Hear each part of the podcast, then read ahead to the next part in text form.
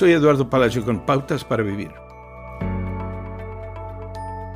Ada creció cantando canciones acerca de las calles doradas del cielo y creyendo que estaba ganando joyas en una corona celestial por sus buenas obras. Eventualmente descubrió que simplemente vivir una vida feliz después de la muerte en el cielo o una vida más próspera en la tierra no era la razón por la que Dios quería tener una relación con ella. Jesús dijo que una pasión por la justicia será satisfecha, no una pasión por el lujoso trono en el que imaginamos que Dios se sienta.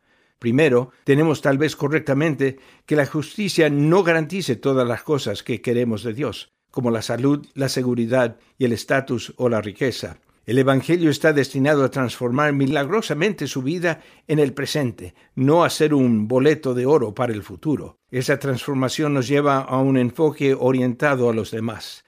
Ada comenzó a experimentar eso cuando se dio cuenta de que Dios quería transformarla para compartir su amor y poder transformador con el prójimo. Pero, ¿y si ella decepciona a Dios? ¿La rechazaría? se pregunta Ada. Las escrituras nos dicen que Jesús muestra paciencia infinita como un ejemplo para aquellos que creyendo en Él recibirán la vida eterna.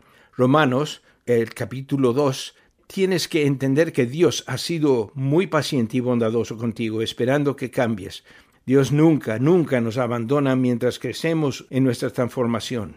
Él pacientemente nos ayuda a aprender a reordenar nuestras prioridades. Acaba de escuchar a Eduardo Palacio con Pautas para Vivir, un ministerio de Guidelines International.